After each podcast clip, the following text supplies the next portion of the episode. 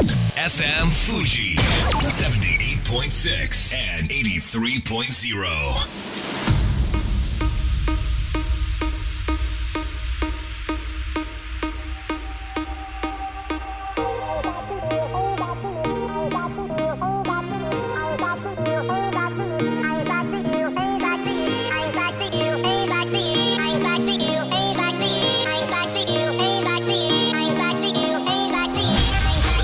月曜夜のひとときいかがお過ごしでしょうかこの番組「みんなのラジオは」自分の故郷を盛り上げたい誰かの役に立ちたいぜひ知ってほしい聞いてほしいそんなたくさんの思いを発信していく番組です本日で第71回の放送東京代々木のスタジオビビットより公開生放送でお届けしてまいります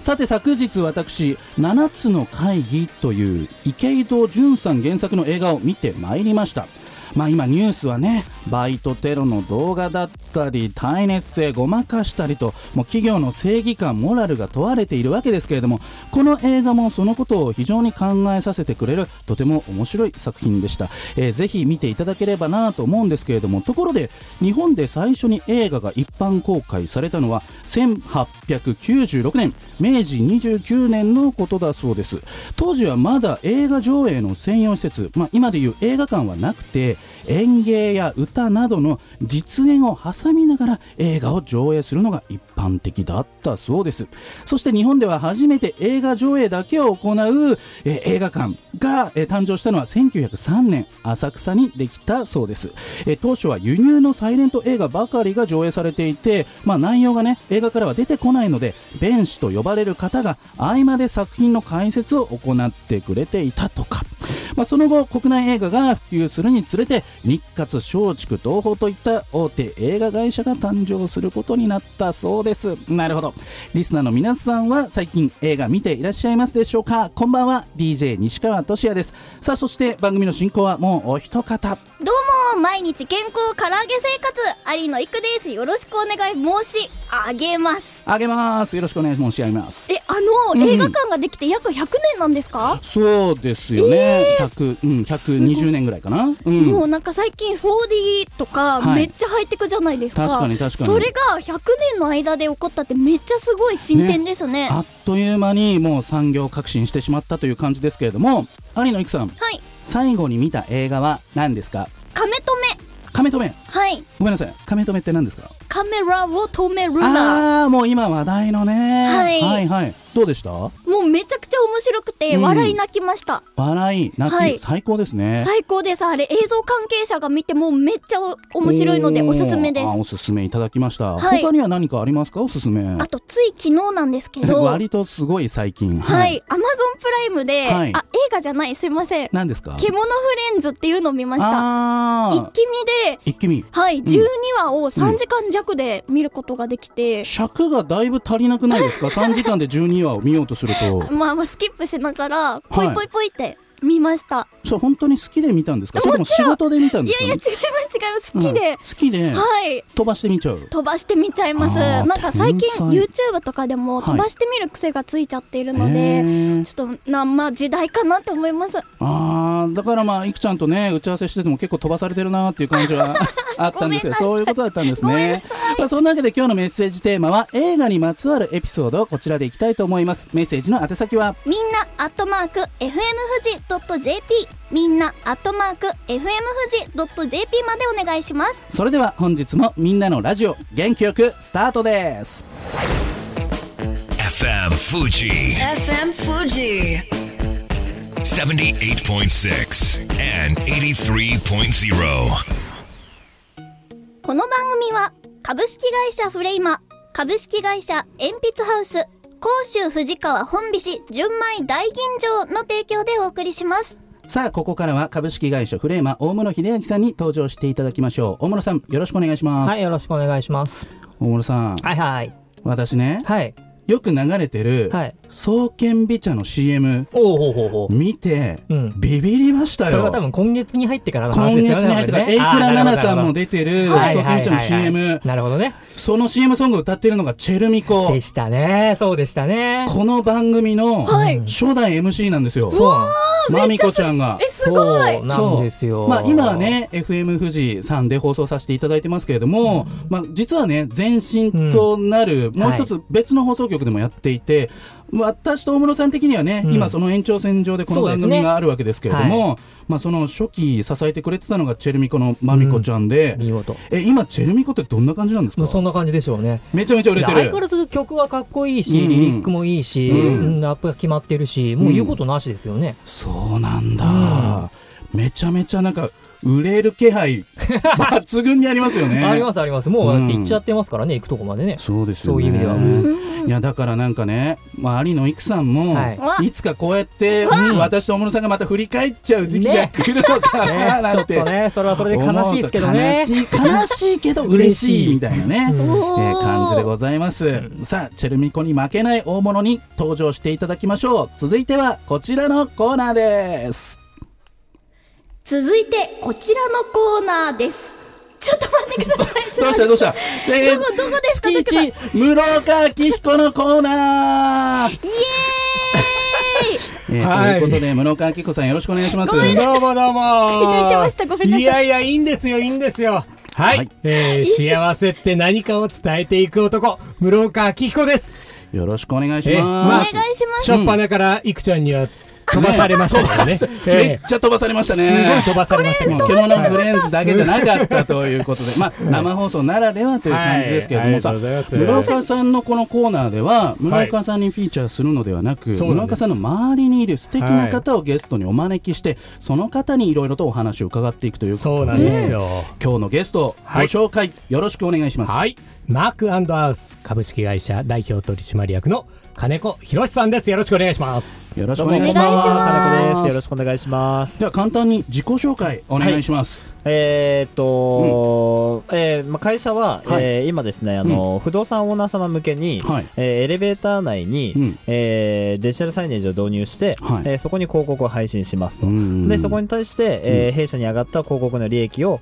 オーナー様にも還元させていただくっていうレベニューシェアのモデルでやらせてもらってます。えーえつまりそのマンションとかいろんなところにエレベーターがあるわけですよね、はい。その中にはい。広告を入れているとそうですね。はい。なんかテレビモニターみたいなのをイメージすればいいんですかねそうです。はい。あの山手線とかにあるようなあ、もうまさしくそれです。あの画は面がエレベーターの中に入っていい、てそういうことです。はい。その広告をその金子さんのところの会社がそうです入れていてそうです。へあーの広告自体は広告代理店さんはもちろん使うんですけど、はいうんあのまあ、テレビの CM みたいな感じで流れてますそれって結構新しいビジネスモデルですかそうですね日本ではまだ、あの全然普及してないモデルですあねー割とね僕が住んでるところだとこう天気予報とかああはいあの、うん今日何度ですとか、はい今日雨のち晴れですとかそれぐらいは出てきますけど、はいもっと濃い内容でそうですねおーあの有事的なネタだけではなくてーあの、まあ、企業の広告だったりとかが、まあうんあのまあ、そのユーザーにとってあの必要な広告というよりも情報という形で流してまあす、ーでもさ今タワーマンションとかで、はい例えば1階から50階まで上がっていく人はいい ですよたっぷりその動画を見れればい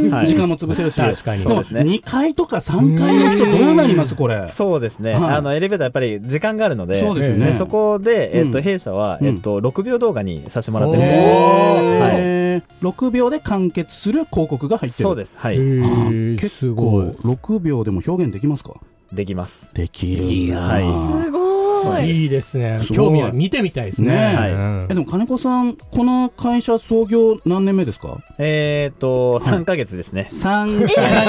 月えこの去年の終わりぐらいに立ち上げた、 そうです去年の11月ねに作った会社です、ねそれまではどんなことされてたんですかえー、それまでは、まあ、20歳から会社を経営させてもらっていて、すごいんですすよごい金子さんすごいんですよいえいえとんでもないです例えばどんなことを今までやってきましたかえー、とですねあのエステサロンはいとかエステスクールとか自社化粧品の販売っていうのを主にあのやってる時期がありましうーてんでそれで、まあえっとまあ、簡単に自社化粧品って言っても売れないので、うんうんうんまあ、自分で店舗を作っていこうっていうことで一応200店舗まで作らせていただいて200店舗舗でその後サラリーマンもね経験されてるんですよねそうなんです、はいうんあの三井不動産に入りまして、まあ、立不派動産の、えー、と売買の、うんえーうん経験をさせていただいてきなでり宅建を入れ取ないってとねえいう形で、は いなのにはいなのにホームレスも経験されてるんですよね。 そうなんです。はい。あのなぜホームレスにそうですね。あのーまあなんか本当に自分の我が強かったっていうのが一番で、うんまあこれで絶対成功できるって思いながらやってたんですけど、はいまあ結局はできず、うんまあお金もなくなり、まあ友達もいなくなりみたいな感じですうね。んはいまあ、ホームレスってねいろんな形があると思うんですけど、はいこうどうやってその住所不定の中ではいやり過ごしたんですか、そうですね。あの、うん本当に友人の、あの、お家を転々としたりとか、あーまあ、ただそれもやっぱり限りがあったりとか、やっぱね何日もいられるとねねえそうなんですよもうそうなんですままだちょっと気まずいっすよねそうそうです宿泊費はとかね、うんはい言いたくなっちゃいますよはいね、まあ、ただそれなので、うん迷惑かけちゃうんで、うんものすごい家事洗濯とかし ましたね。はい、家事大興行、そんな家庭的な側面ものもすごいしました。はい。はいそうなんですねそうなんですねまあ、今に至るわけですけれども、はいまあ、非常に金子さん面白い哲学を持ってらっしゃって、はい。あのまあ、先ほどね打ち合わせしてた時に話してくれたんですけど、はい。仕事の成功ははいビジネスモデルで決まるのではなくなく、人だと人ですね。断言してくれましたけれども、はいこれどういうことですか、えっ、と、うんビジネスモデルっていうのうは、ん基本的に、あの、まあ、浮き沈みがあったりとか、うんまあ、えっ、うとん、言い方悪くすればパクられたりとか、んで、時代の流れによって変わっていくんですけど、はいで、そこの中で人っていうのも、もちろん年齢重ねたりはあるんですけど、その中で哲学って僕が呼んでる、まあ、考え方なんですけど、はいそこは絶対に変わらない、まあ、えっ、と、どの時代でも通用する考え方があると思ってるので、うはんそれがあれば一番いいなというところですねななんでその境地にたどり着いたんですか、そうですね。あの、まあ、まあ、先ほど言ったホームレスを経験したりとか、うんあの、まあ、本当に、こう、自問自答することが非常に多かったので、へーその中で、まあ、あの、まあ、何かを勉強したっていうわけではなく、うん結局のところ、僕の場合は、自分の心が、はいあの、知ってたんですよね、答えを。へはい。ーそうなんですねそうなんです。なんかそのび起業したいとか何かやりたいと思ったら今世の中にないサービスは何だろうとかもしかしたら考えちゃうかもしれないけど、そこが重要なわけではないってことですかね。そうですね。あの、仕事って、うんあの、自分から取りに行くって思ってると思うんですけど、うんあの、仕事が自分のところに来るっていう僕は考え方なんですね。あーちょっとわかるかもしれない。はいうんそうなんです。いくちゃんもね、結構唐揚げの仕事こう自分から取ってってるっていうよりは、はいまあいろんなところで発信していく中で、はいやっぱりいくちゃんにお願いするっていうパターンが多いんじゃないかな。そうなんです。まあ似たようなキャラいっぱいいますからね。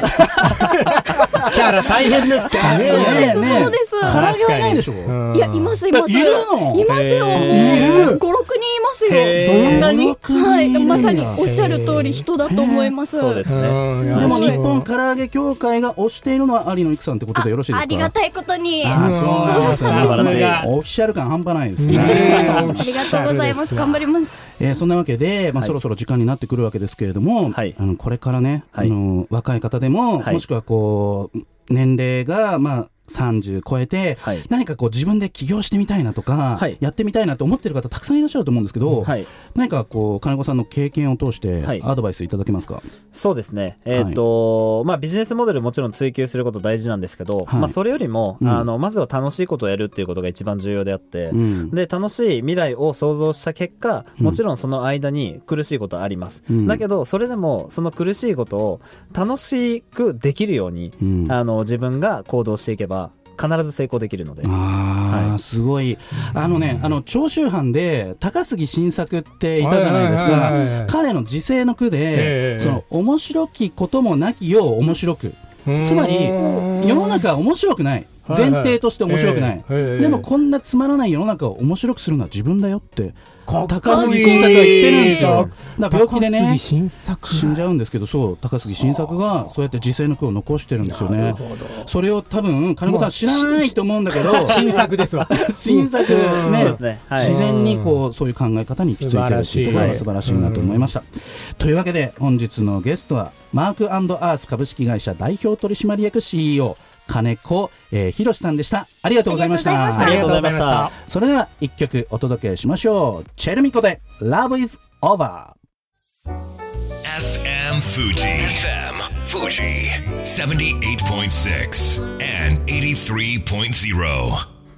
さあ、みんなのラジオ、改めまして、私、西川俊也と有野行くと大室秀明で。お届けしております。だ、大丈夫ですかちょっと大丈夫ですか ちょっと大丈夫ですかおかしくなりました。さあ、今日のテーマは、えー映画にまつわるエピソードということで、メッセージ、どしどし紹介していきましょう。お願いします。ラジオネームメロンティさんからです皆さん、はこんばんはこんばんは。今回映画にまつわるエピソード、うんうえん去年遅くまで飲んだ後終電を逃してしまいました、はい。ナイトショーで時間を潰すことになり、うん映画館に入りましたが一人がトイレに行ったまま戻ってきませんでした こ怖い怖い怖い。ちらも良いと眠気で探す気力もなく、うんうん携帯の電池も切れて連絡が取れない状態に、えー後日先に帰ってることが分かりましたああ、よかった。ただ本人がトイレに行った記憶も、うん映画に行った記憶も曖昧だったようで、うん基礎本能の凄さを実感しましたすごいね。ゆきと心配したぞということですああそうなんですね、いや見ていた映画はホラー映画じゃなかったらいいなと思うんですけどもね 怖いわだいぶ怖いですよ ねえでも何その終電逃したら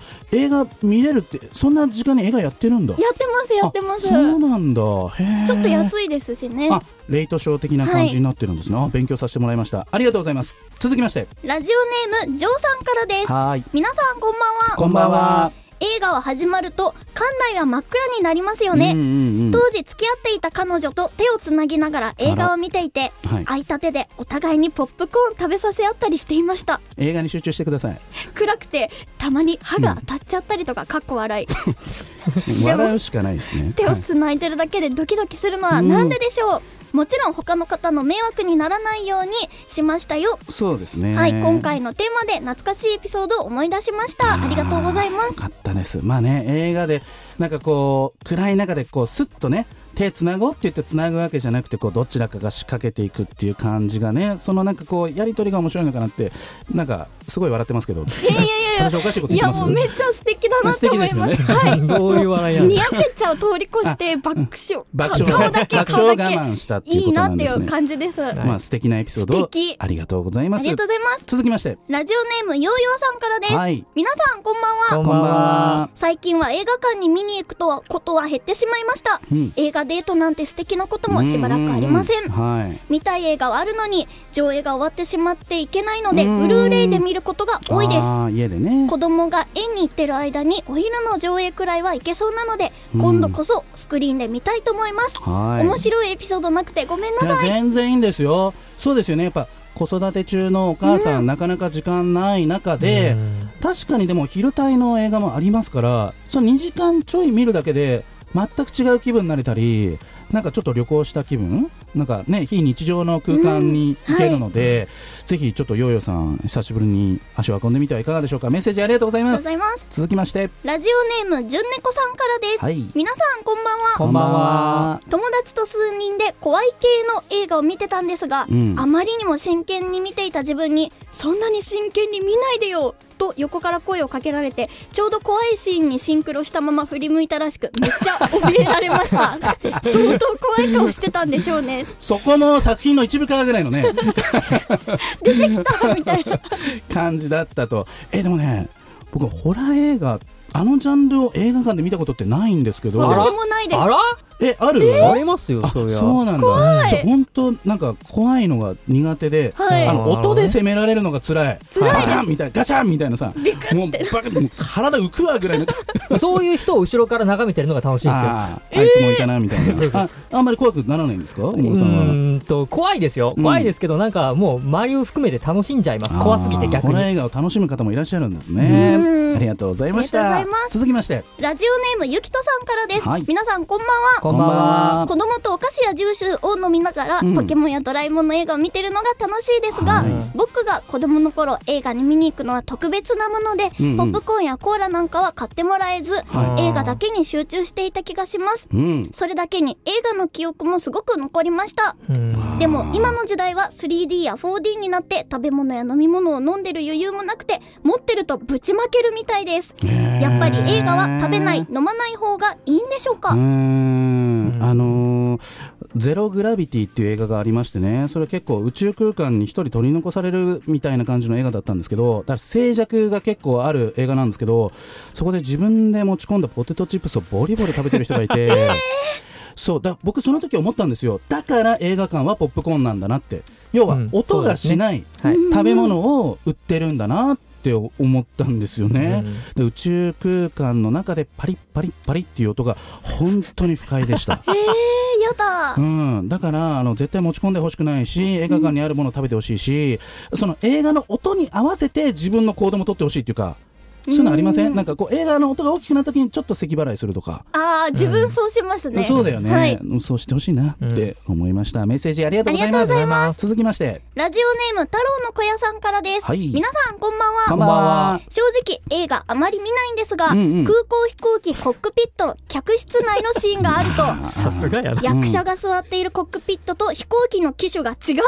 あー操縦動作が遅いそこ気づいちゃうこの路線でこの機種はありえなないるほど空港内のシーンと外の映像が一致していないとことごとくマニアックなツッコミを入れて呆れられます、いちいち気になるんですねはい、うんフィクションと分かっていてもリアリティを追求する私は変でしょうかいやいやいいんじゃないですかでもねあの飛行機の中でも映画見れますから、そういうところではきっと見てるかもしれないですよね、いやそこに気づいちゃう太郎の小屋さんさすがですさすがメッセージありがとうございました、えー続きましてもう一通ラジオネーム桜井ジョーカーさん皆さんこんばんはこんばんは。えー自分の映画の思い出は学生時代片思いをしていた女の子と映画を見て帰りに告白して、えー玉砕しました玉砕か。しばらくはテレビでその映画が放送されるたび切なくなってしまいましあたーということでなるほどねねそういうのもまああるねそういう思い出になることもありますよね、というわけでたくさんのメッセージありがとうございましたさあラストナンバーはバリバリバリスタ with サイトの青年で追憶それでは素敵な1週間をまた来週この番組はアペライオン株式会社 BX 株式会社フリースタイルビズグループの提供でお送りしました涙流した健やかなる時も心やめる時も励ましてくれたしいつだって味方でいてくれた勘違いした僕はそんな状況に甘え